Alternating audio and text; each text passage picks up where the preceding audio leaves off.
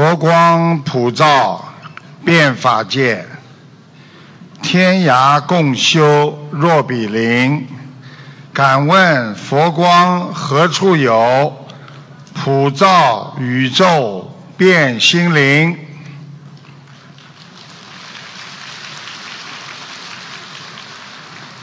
感恩大慈大悲救苦救难的观世音菩萨，感恩龙天护法，感恩各位嘉宾和来自世界各地的佛友义工们，大家好。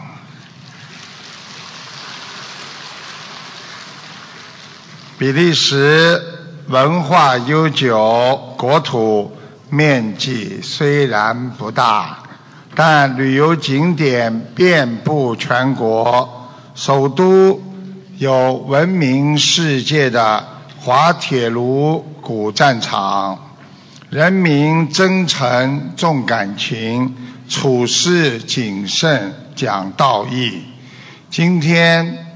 能够到美丽的比利时来弘扬佛法、传承佛学精髓、发扬中华传统文化，感到无比的殊胜、法喜充满，改变现实人们思维上的障碍最为重要。当今世界，家庭的烦恼，社会的争斗，每个人都活在一种思维紧张、恐惧和忧郁的自闭的行为和思维当中。地震、水灾、飞机失事、恐怖袭击，造成了人们的心灵的伤害。佛教。呼吁和平、包容、和谐、圆融，让人类的心灵安宁，恢复人类基本的道德观。通过佛学的哲理人生，去解脱人的精神的压力，消除恐怖。这正如像《心经》当中讲的。无恐怖故。从比利时2015年的核电站爆炸引发的火灾，到今年的恐怖袭击造成的死伤人数为两百多人，全世界的忧郁症、恐惧症，还有心理等疾病，造成了全球。有三亿五千万人得了忧郁症，每年因为忧郁症死亡的人数是一百万人。心理疾病，它已经成为人类的第二杀手。佛陀让我们认清这个世界的真谛，那就是苦、空、无常。佛说，因为我们人在这个世界的一辈子都是辛苦，到最后还是一个苦。离开人间，一切带不走，家人、孩子、财产称为空。在人间，没有一件事情那是可以永远的，连我们身体上的牙齿、头发。连我们所有的人间的一切都不能长久，所以婚姻、工作还有身体，通通的称为无常。所以要懂佛法，就能把这个人间看穿，放下思维当中的包袱。人的生命是有限的，但人的欲望。那是无限的。人之所以痛苦，就是因为用有限的生命想获得无限的欲望，这就是人们得不到所承受的痛苦。中华传统，孔老夫子说：“不患人之不己知，患不知人也。就是说，人不担心啊，别人不了解自己，人最担心的要能够让自己来了解自己，因为学佛就必须要知道我今天在人间做什么，学了什么，就必须要懂得我今天贪了没有，我恨别人了没有。我做傻事了没有？记住，不贪就是平安，不恨就是感恩，不愚痴你就拥有了智慧。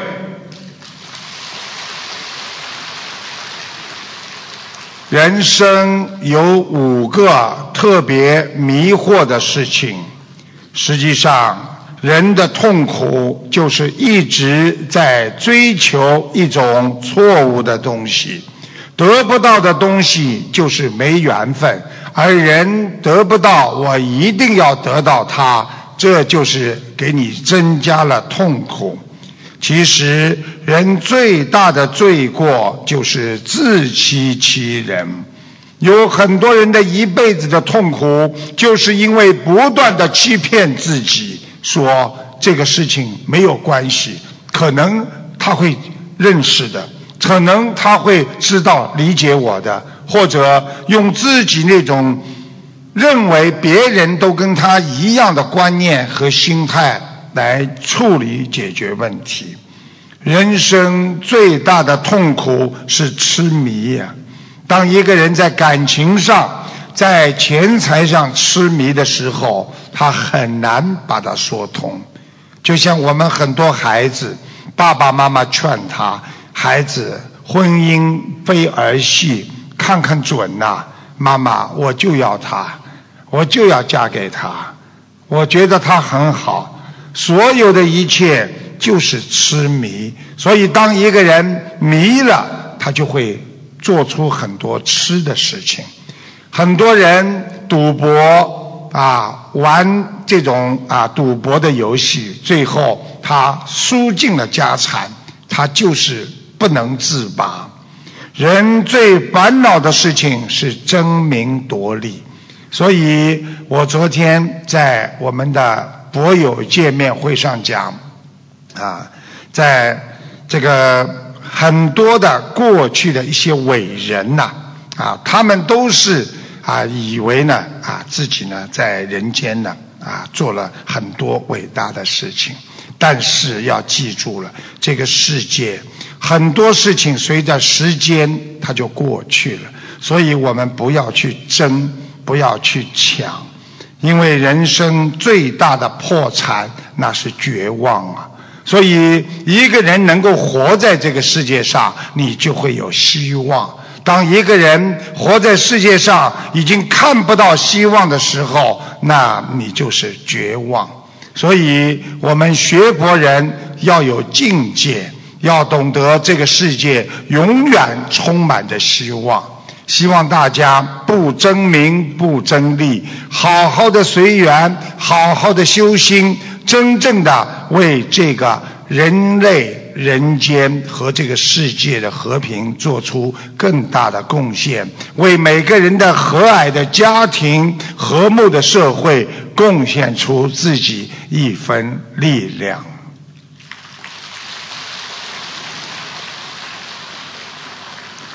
学会人生最幸福的两件礼物，就是学会宽恕别人。你就会得到幸福的源泉。学习掌握人一生最大的财富，那就是健康。我说了，三十三岁的沙特阿拉伯的王子，他金库满地，然后要什么有什么，皇位等着他，最后他失去了生命。而我们今天。没有去过多的需求和要求，我们拥有了自己人生最宝贵的生命。所以，生命就是你的财富，而且是你生命是你唯一的财富。很多人用自己唯一的财富换来了那些无常的物质和钱财，还有名誉，最后一切都归空了。所以，能够想通、想明白的人，你就会快乐，你就会拥有健康。学佛的人才能想得通，想得通的人就是佛法当中讲的开悟啊。人骑自行车，两个脚拼命的踩，只能十公里。人开汽车，一踩油门，一小时就能跑一百公里。人坐在高速铁路上，闭上眼睛，一小时能跑三百公里。人如果坐飞机，吃着美味，一小时能走一千公里。学佛也是这样，你同样的努力。不一样的平台和载体或法门，结果你会得到不一样的效果。学正法，让自己脱离烦恼和痛苦，能改变自己的人，就是一个解脱之人。在一条很古老的街上。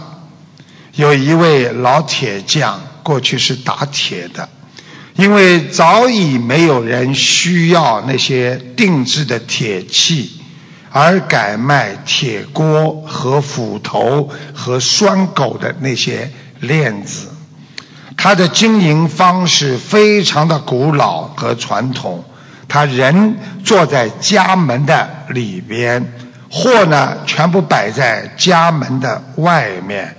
他也不吆喝，他也不还价，晚上他也不关门。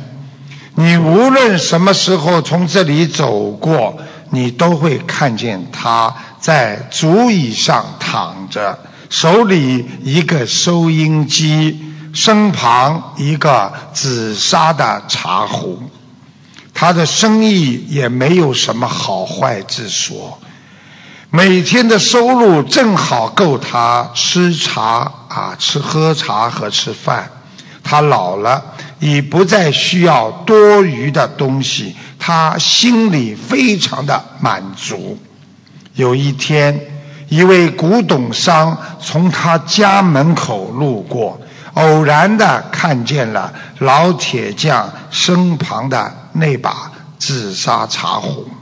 因为那把茶壶古朴典雅、紫黑如木，有清代制壶名家戴正公的风格，所以他就走过去，顺手把茶壶拿起来，冲着里边一看，果然壶内有一个印章，是戴正公的。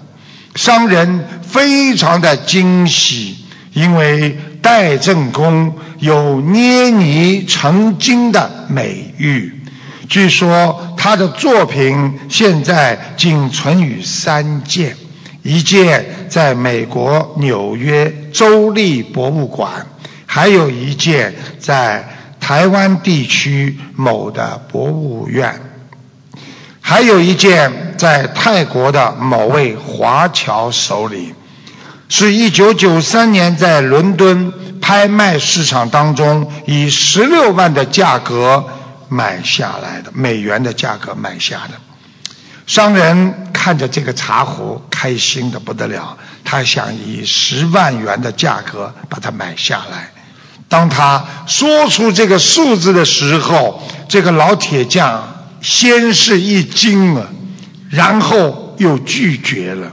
因为这把壶是他爷爷留下来的，他们祖孙三代打铁的时候都喝着这把壶里的水。壶没有卖，但商人商人已经走了。老铁匠有生以来第一次失眠了，他把这把壶用了近六十年，并且一直以为它是一个普通的茶壶。现在竟有人要出十万元价格来买下它，它转不过神儿。过去他躺在椅子上喝水，都是闭着眼睛把壶放在边上。现在他过一会儿总要坐起来看一眼，他怕别人偷走拿走，而且自己心里非常的不舒服。特别让他不能容忍的是，当人们知道他有一把这么价值连城的茶壶之后，蜂拥而至。有的问还有没有其他的宝贝，有的开始向他借钱，更有的人晚上来敲他的门，把他的生活彻底的打乱了。他不知应该怎么处理这把茶壶。当这位商人带着二十万元现金，二十万元现金，第二次登门的时候，这位老铁匠再也坐不住了，他把左邻右舍全部找过来，当场把茶壶放在桌子当中，他拿起一把斧头，当众把紫砂茶壶砸了个粉碎。后来。老铁匠一直卖铁锅、斧头和拴小狗的链子，据说他活了一百岁。就这样，老铁匠打破了名利对心的束缚，重获宁静。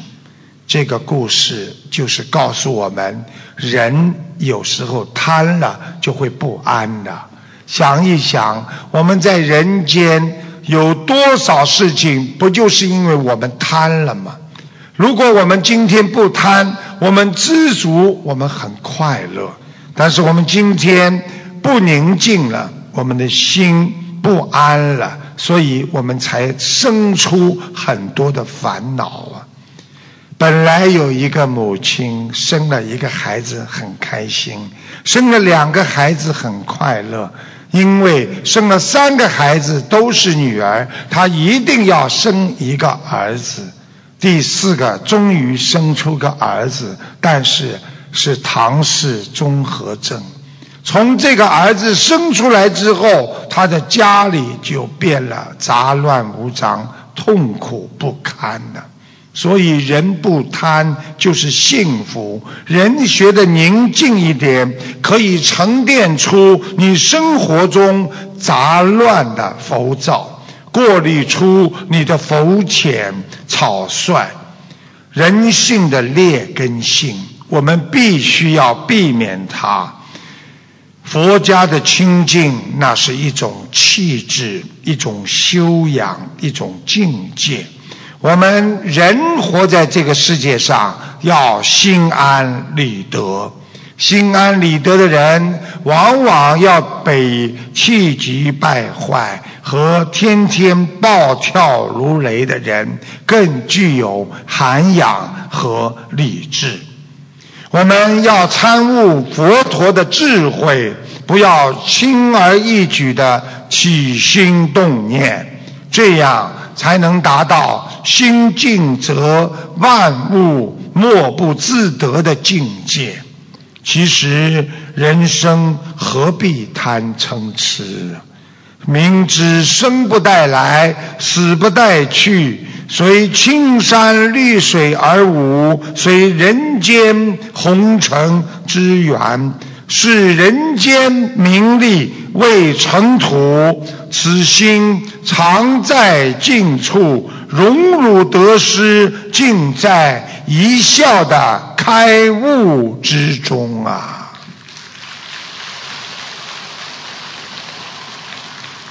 台长经常跟大家讲，人生常在静中，纷扰红尘。悟得禅心，人生常在开悟当中，污泥不染，佛性长存呐。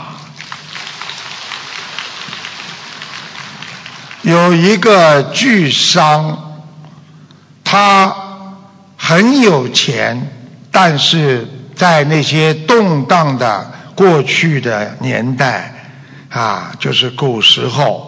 他把所有的家产和所有的财产全部换成了金银票。他呢，特制了一把油的雨伞。这把油的雨伞呢，它的柄啊，抓住的柄的地方呢，他就将小心的将这些所有的银票啊，装的在缝在天衣无缝的伞柄之内。然后呢，他把自己呢也打扮成老百姓。带上了雨伞，准备归隐乡野老家。这个巨商不料途中出了意外，他因为实在太累的时候，在一个商店边上打了一个盹儿。醒来之后，他的雨伞不见了。这个雨伞就是他的全部的身家性命。他毕竟。经商多年，他很有智慧。他不露声色的仔细的观察，他发现随身携带的包裹完好无损。他断定拿他雨伞的人肯定不是一个专业盗贼，估计是过路的人顺手牵羊把他的伞拿走了。此人就应该住在这个附近。巨商于是就在这个地方住了下来。他购置了修伞工具，他干起了修伞的行业。春去秋来，一晃两年过去了，他也没有等到自己的那把伞。但是这个巨商在修伞的过程当中，他了解到有些人的雨伞坏了，不值得一修的时候，他们就会扔了买新的雨伞。于是这个巨商又改行做旧伞换新伞的一个行当，并且换伞不要加钱。一时间，前来换伞的人络绎不绝。不久，有一个中年人夹着一把破旧的油纸雨伞匆匆赶来。巨商接过一看，正是自己这个身家性命都在里边的那把雨伞。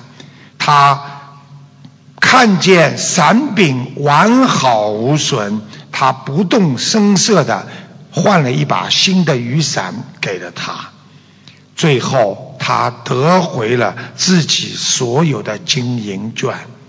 这个故事告诉大家，人要有耐心等待。我们很多的事情是在等待当中得到更好的结果的。想一想，学佛人种什么因得什么果。当你种因的时候，果在后面才会给你回报。当你种下你的果，那得到果的时候，你的新的因又种下去了。我们人要懂得安静，要懂得干净。安静的人有恒心，坚持的人会有力量。想一想，哪一个人成功不是靠坚持和努力？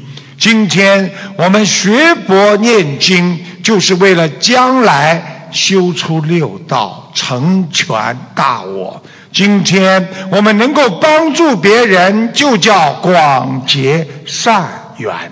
有人问我，卢台长，为什么有的人有人缘，而我没有人缘？台长告诉他：“人缘就是因为你广度众生，才会结成善缘。这些善缘就是你以后的人缘。所以克服住自己的浮躁，因为浮躁会给自己增加烦恼。忘记已经失去的痛苦，去找回自己本性的善良。”所以过去的就让它过去，未来的还没有到来，我们今天的也会被无常所夺去，所以金刚经说过去不可得，未来不可得，现在不可得呀。人谁会对过去感兴趣呢？学会放下，那是人生的一堂必修课，是人生各个阶段必须面对的挑战。这也是我们在社会当中应该掌握生存的艺术。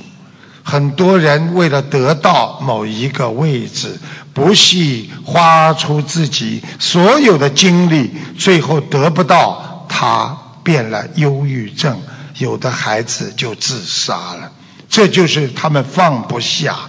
快乐与否，实际上就是在于你心里放下和不放下的平衡之间。我们做人要正直，学佛至少要有宽广的胸怀，处事要懂得放下厚道。我们要懂得，我们如果在心中放不下这个世界的名和利。我们就是在心中播下了不幸的种子，因为我们放不下欲望，我们人胡乱的猜忌、烦恼、嫉妒，放不下这些，就是无端端的让我们在折磨自己的心里，寻找烦恼啊。伤己的同时，我们经常还会伤到别人，而让自己成为最可怜和这个世界上最可恨的人。所以，学佛人要放下自我，一切生不带来，死不带去。有一个挑夫挑的一个扁担。他都是卖花瓶的，他急匆匆的往前走，突然一个花瓶马上的滚了下来，砸个粉碎。这个挑夫看也不看，继续的往前走。别人在边上说：“哎哎哎，你花瓶打碎了，你花瓶打碎了。”这个挑夫跟他讲：“想一想，花瓶打碎了有什么用啊？”不会再喝了，好好的保护好下面这点花瓶吧。所以学佛人的心态，就是你修佛学佛成功的基础。拥有慈悲的心态，你能在这个世界当中永无敌人，能够战胜自己的人，就是战胜了自己的心魔呀。慧聚禅师九岁出家，父母亲让他还俗，他自断两根手指，表示一心向佛的决心。他后来是一个德高望重的高僧。有一位叫光永禅师，他拜见慧啊这个慧聚禅师的时候，慧聚禅师就问他。你来做什么？这个光永禅师说：“啊，我来拜见禅师。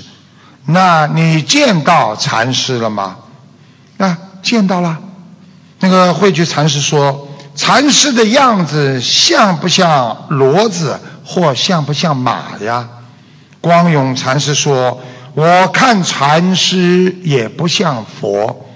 禅师说：既不像佛，那像什么？”光永禅师说：“如有所向，与罗马还有什么分别呀？”慧聚禅师大为惊叹。我用这句话考验了将近别人二十年了，没有人能大彻大悟，而你今天能够回答的凡圣两忘，净体体露，你是一个很优秀的法师。《金刚经》说：“凡有所相，即属虚妄。若见诸相非相，即见如来。”就是告诉大家，我们人活在这个世界上，说有它无，说无它有。我们今天拥有的房子，在几年之后、几十年之后可能卖了，也可能当我们离开这个世界，人还没有完全冷了，但是房子的名字已经变了，别人的了。所有看见的一切，好像是有又没有，就像今天我们几千个人坐在这里。我们好像是在这里，但是几个小时之后，这里空无一人呐。我们人生就是一辆列车，没有一个人会陪你从头坐人生的列车坐到底的。很多人上上下下要懂得感恩的。不管谁陪你度过了这么一段你的旅程，都要心包太虚，要存感恩之情呐。所以，我们人为什么说驴子不像驴，又不像伯？那你究竟像什么呢？我告诉你们，就像人呐，因为像自己，唯有你好好的学佛修心，你才能见到你的自信本性啊！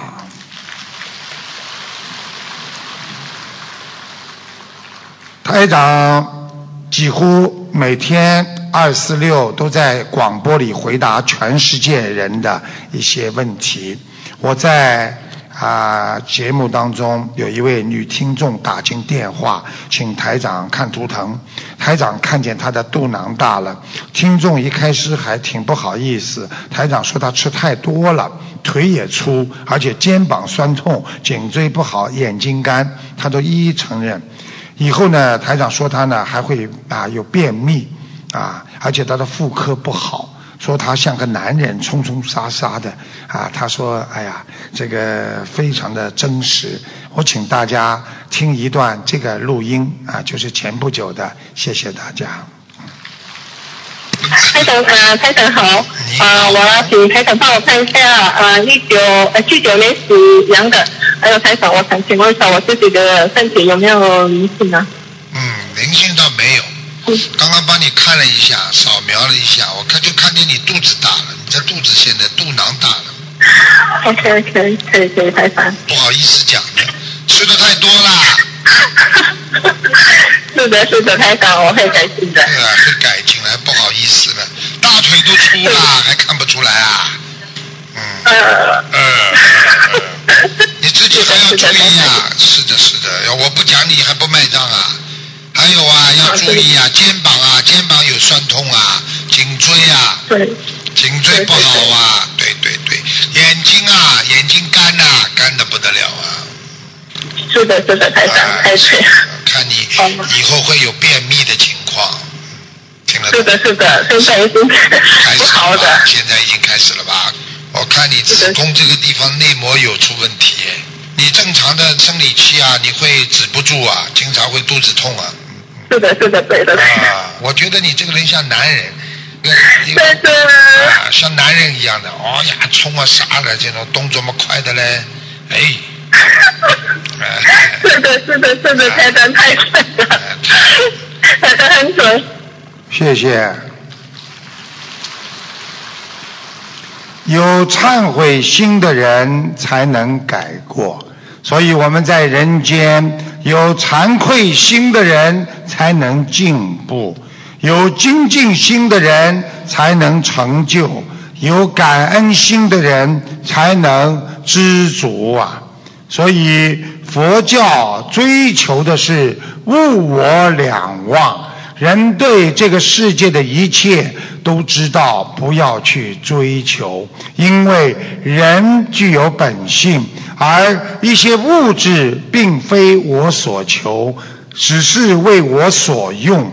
但人成不了佛的主要原因是什么呢？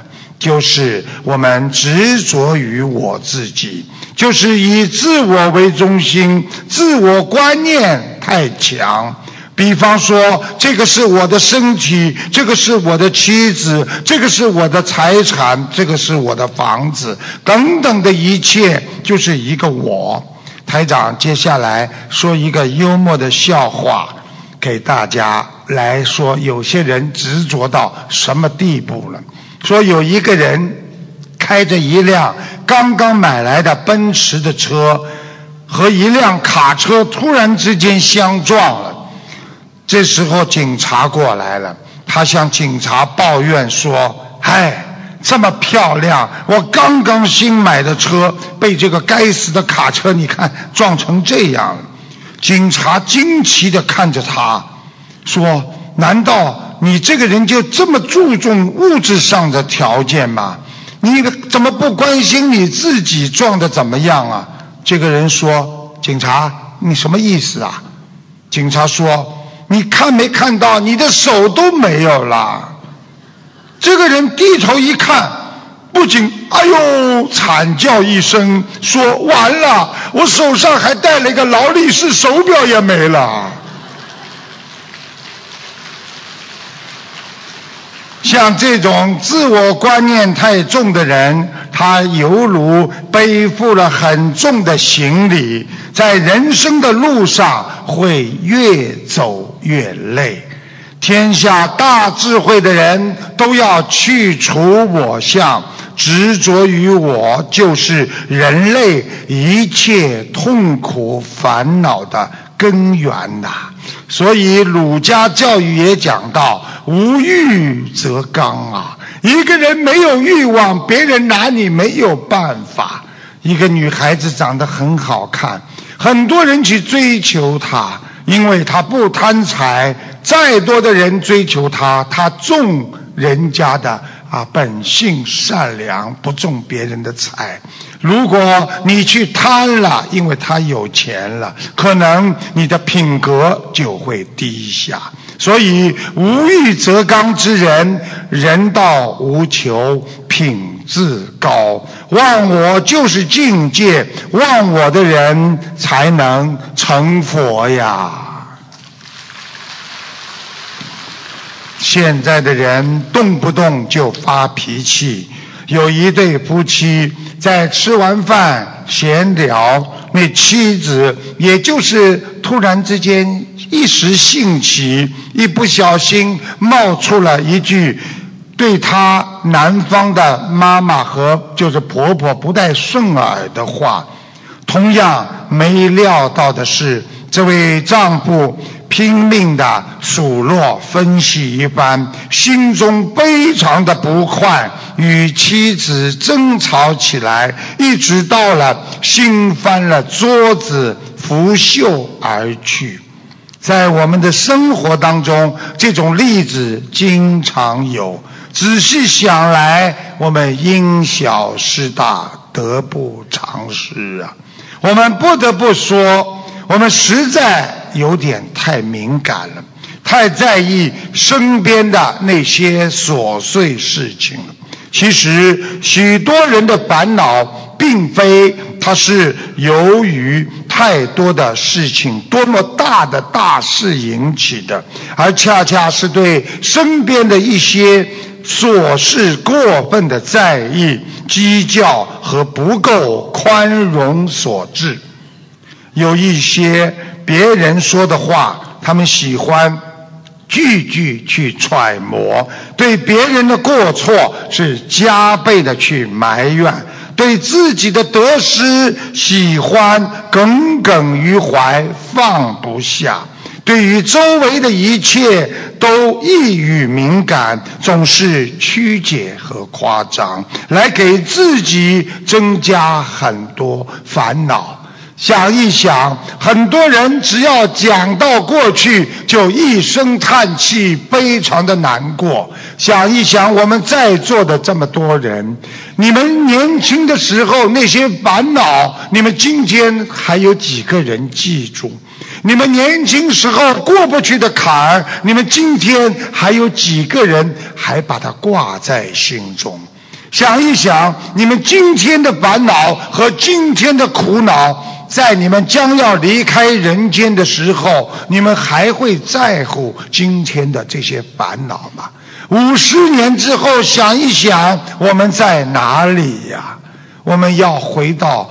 菩萨妈妈的身边，我们要修成一个人间佛。我们要让别人对你尊敬，先要尊敬别人。我们要让别人爱戴你，你就要先爱戴别人。就像母亲对孩子一样，当你拥有真心的爱，你才会得到孩子对你的爱。所以，好好学佛，好好做人，众善奉行，诸恶莫作。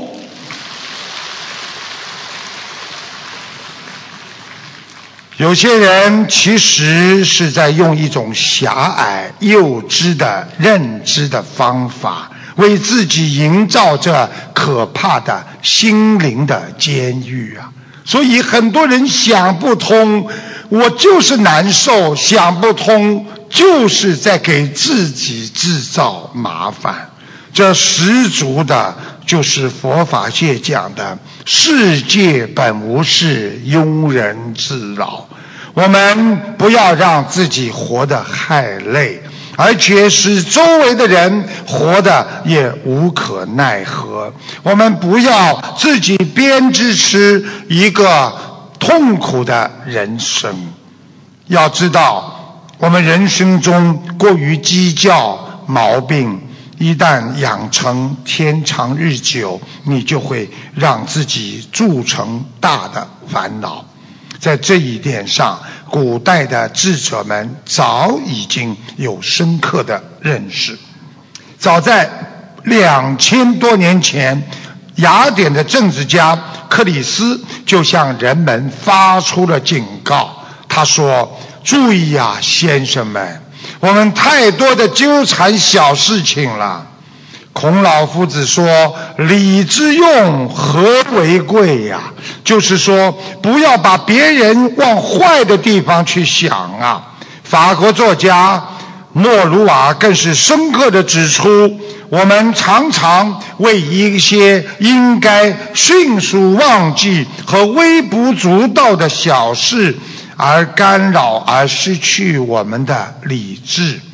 啊，我们活在这个世界上也就几十年的时间，而我们被这些小事纠缠和无聊的事情白白浪费了我们将近一半的宝贵时光啊！想一想，我们一生走到现在，是不是因为烦恼，因为我们的嫉妒、难过和我们小时候的一些放不下，给自己造成了多么大的伤痛啊！有一个人捡到了一只小鸟，他就将这只小鸟呢带回家里，给他呢孩子的玩耍。这个孩子呢，将小鸟和小鸡呀，他们家里农村的养了很多小鸡，一起饲养。慢慢的小鸟长大了，人们才发现这个小鸟原来是一只鹰啊。所以这只鹰虽然和鸡相处的非常好，但总有人的家里呀啊，慢慢的丢掉了鸡。实际上并不是这个鹰吃的，但是人们就怀疑这只鹰吃的鸡，强烈的要求这家主人将这个鹰要处死。这家主人舍不得，但是迫于大家的压力，他决定把这只鹰去放生。但是不管主人将这只鹰放到哪里，他。慢慢的，总会像小鸡一样走回家来。有一个人说，他有办法，他把这只鹰啊，可以带到一个悬崖的边上，他向鹰在深深的悬崖把它扔下去。那只鹰一开始嗖往下，就像一块石头一样。掉下了悬崖，直直的向下坠落。眼看就要到达谷底的时候，这个鹰突然伸开了翅膀，竟然奇迹般的飞起来，而且越飞越高，越飞越远，再也没有回来。鹰。本来是有翅膀的，能飞很高很远，但是在一群鸡的世界里，它们被同化了，没有经过锻炼。贪恋着舒适温暖的鸡窝，渐渐的，他失去了翱翔蓝天的勇气和信心。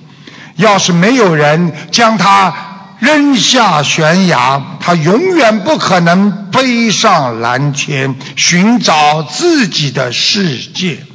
我们学博人也是这样，我们天天过着安逸的生活。贪恋着舒适的小家，渐渐忘记自己来到人间的责任。我们在烦恼的面前，我们失去了勇气，把本性的慈悲全部都忘记了。我们恋着人间的私情，不能解脱呀。所以，学佛人必须要努力，在烦恼中寻找着自己的理想，在痛苦中才能展翅翱翔啊！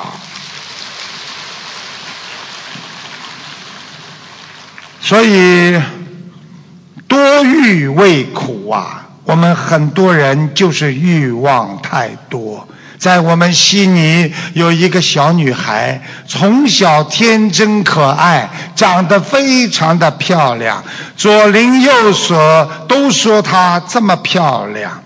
她天真无邪，每一天在过着愉快的生活。当他要读到大学的时候，很多人给他出点子说：“你赶快去参加选美比赛吧。”自从他要参加选美比赛之后，他人变得沉默了。他看到了很多人间的不好的东西，跟别人的竞争，让他失去了本来拥有的纯洁。最后没被选上，从此得到自闭症，在家里天天不出来，然后让自。没有多求的这种，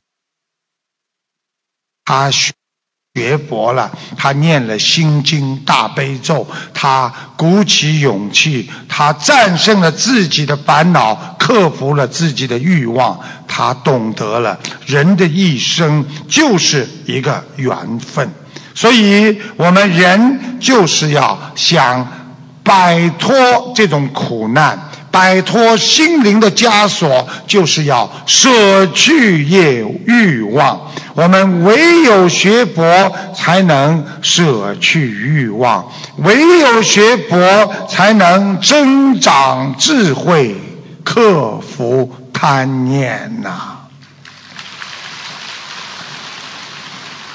所以，我们要懂得学佛人。要修智慧。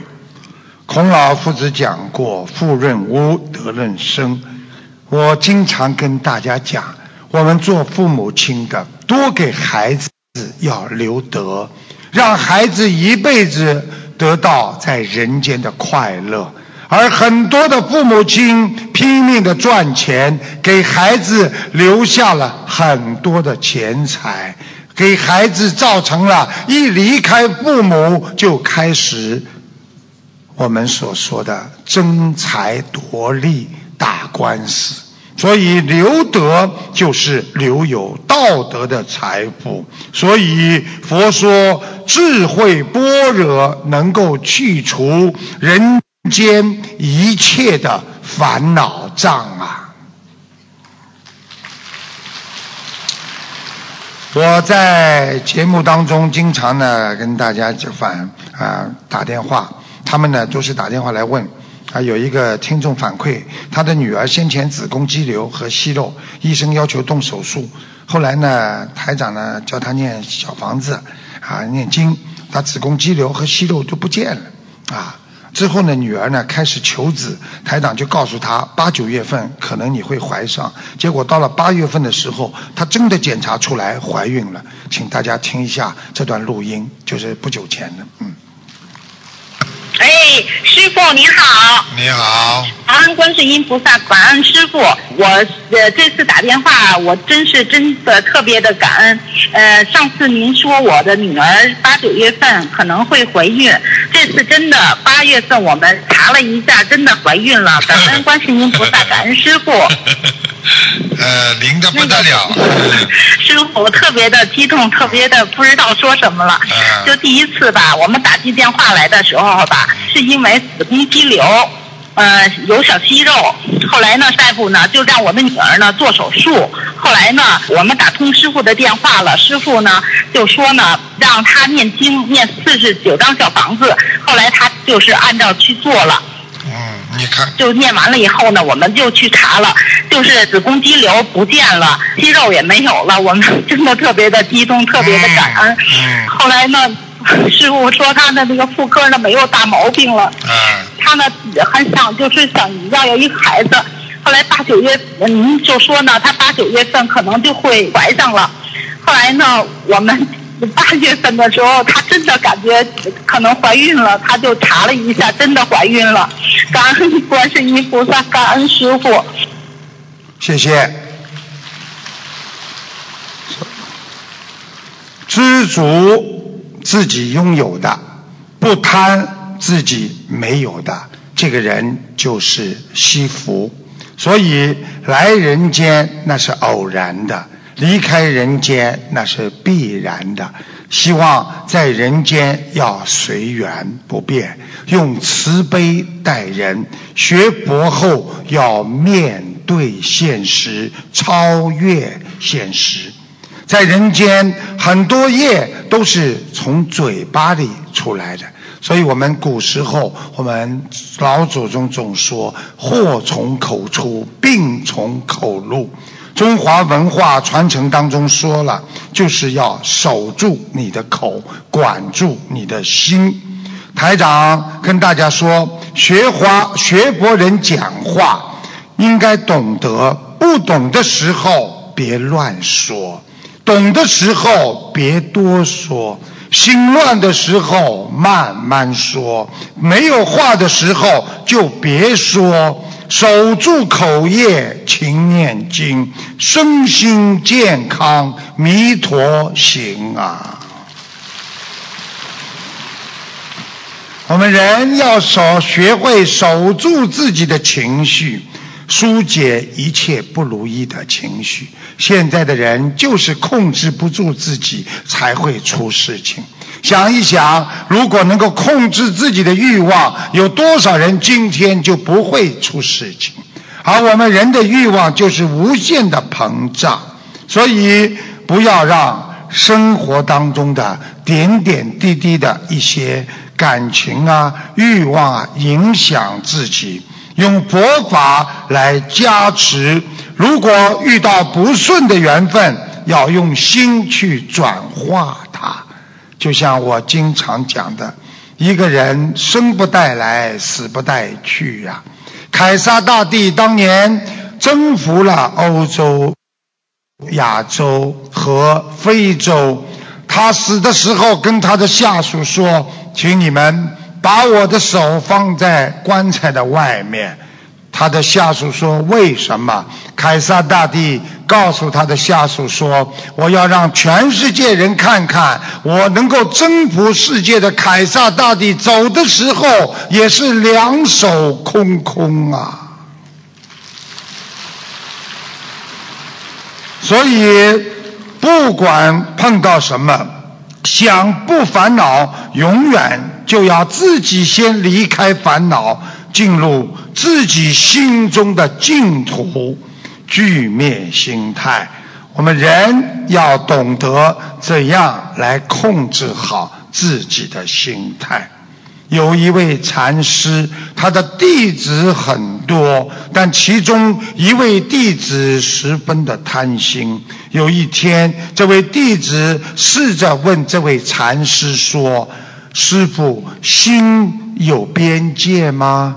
这位禅师说：“当然有啊，那您为什么常对我们说一个人的心可以容纳整个宇宙呢？宇宙不是没有边界的吗？”宇宙也是有边界的。宇宙如果无限的膨胀，突破了一定的界限，就会自我爆炸、自我毁灭。禅师说，一个人的心也是这样。当你的贪婪欲望之心无限膨胀的时候，突破了你的生命的底线和你的欲望的底线，你也会自我毁灭。想一想，这个世界有多少人为了钱最后自杀？有多少人为了股票，为了自己的一生的利益而丧失了生命？多少人破产是贪？有多少人贪心而死啊？当年的多少人淘金者，当他挖到了金矿的时候，他不收手，继续挖，一直挖到最后，金矿塌方，把他埋在了金矿之中啊！在我们的澳大利亚有一位朋友，他用四百万。去投资了两千万的高尔夫球场，结果被人全部吃掉，痛苦不堪。用知足感恩的心，你才会不贪，你才会懂得什么叫没有欲望的幸福。今天我们能坐在这里，就要感恩呐。有多少人？活不到明天，看不到明天的太阳。我们今天能够开开心心的还活着，那就是一种希望啊！想一想，全世界每天有二十几万人每一天死亡啊，而我们今天能活着，还能快快乐乐听闻佛法，那是我们多少辈子修来的，好好的珍惜吧。珍惜因缘，你会得到佛菩萨的智慧呀。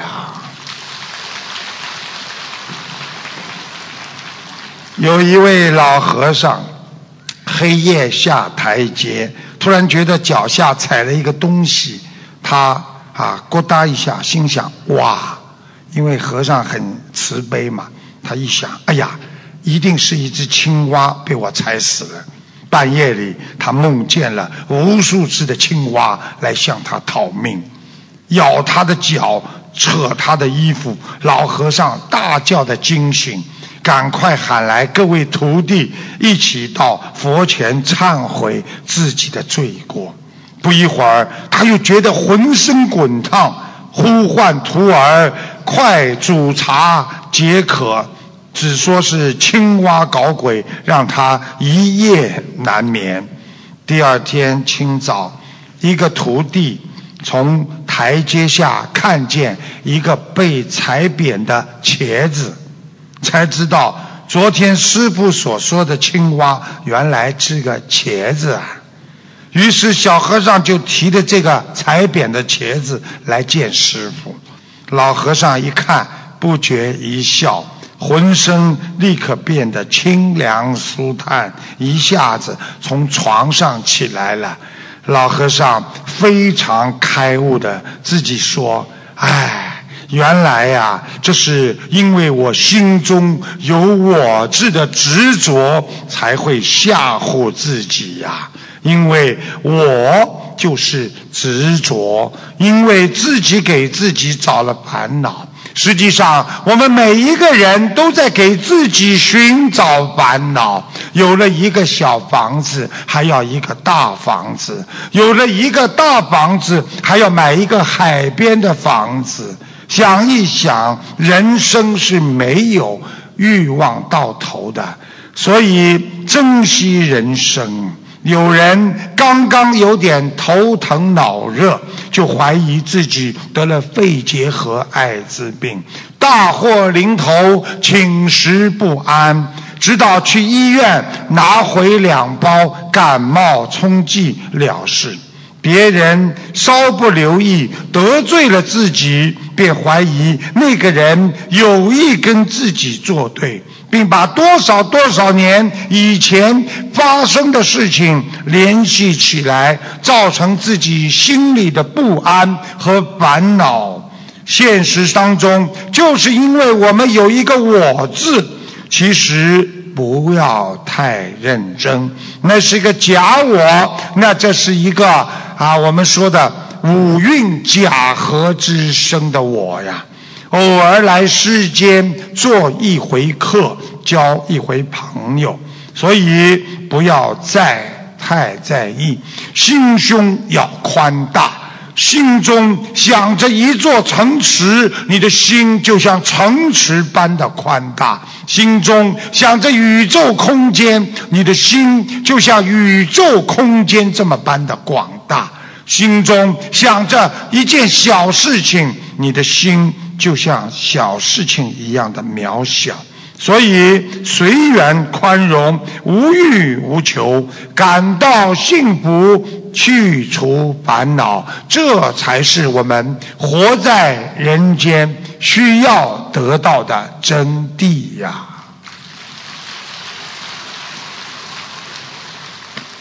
台长很喜欢。跟大家呢啊，用笑话、用故事来启迪我们人间的一些佛法在人间的运用。这里说个小笑话，大家知道小动物叫蜘蛛，还有个蝙蝠，对不对啊？啊，蜘蛛啊会啊长吐丝，蝙蝠呢啊像一个网一样在上面。那么那个他们的蝙蝠和蜘蛛啊。他们感情很深，两个人结婚了，啊，结婚了，结为了夫妻。结果呢，人家都笑他们两个，但是他们两个很有信心，人家都笑他们。蜘蛛呢，吐丝，啪一吐丝，唰，跳下来落地，称赞蝙蝙蝠，他就称赞蝙蝠说，叉着腰说，哼，你们笑我们两个，我老婆，哈哈，可是个空姐呀。在上面呢，结果蝙蝠倒吊着挂在屋檐上，眯着眼睛冲着她的老公喊道：“老公，别跟他们瞎吵了，不要去理他们，你还不赶快跟我去上网啊！”告诉大家，人活着要有信心。台长经常说，连你自己都不相信你自己能够。好，谁能够帮到你呀？一个人靠自己来帮助自己呀。很多人生癌症之后，跟台长说：“台长，你救救我。”我说：“台长不是救你，是你自己在救你自己呀。你好好念经，好好学佛，你会得到菩萨的加持啊。”好好的，能够让自己拥有信心，我一定能好的，你就会得到很多的菩萨的这种能量。所以人间的任何事情都是有利有弊的，珍惜自己拥有的，不贪自己没有的，你就是一个心理健康的幸福的人。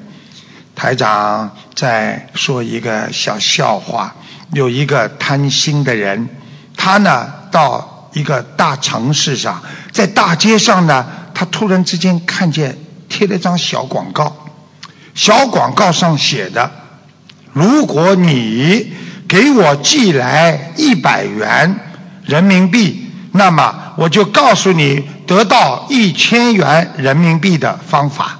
这个人心痒痒啊，一百块钱可以换一千块呀。然后他真的想了半天，寄去了一百块钱和一个信封。果然信封寄回来了，上面是这么写的，啊，是这么写的。得到的回答是：找十个像你这样贪心的人，你就会得到一一千元。所以。我们学佛人不拿不属于自己的财，不想不该你想的事情，不做你不该做的事情，你就会换来一生的两个字：平安。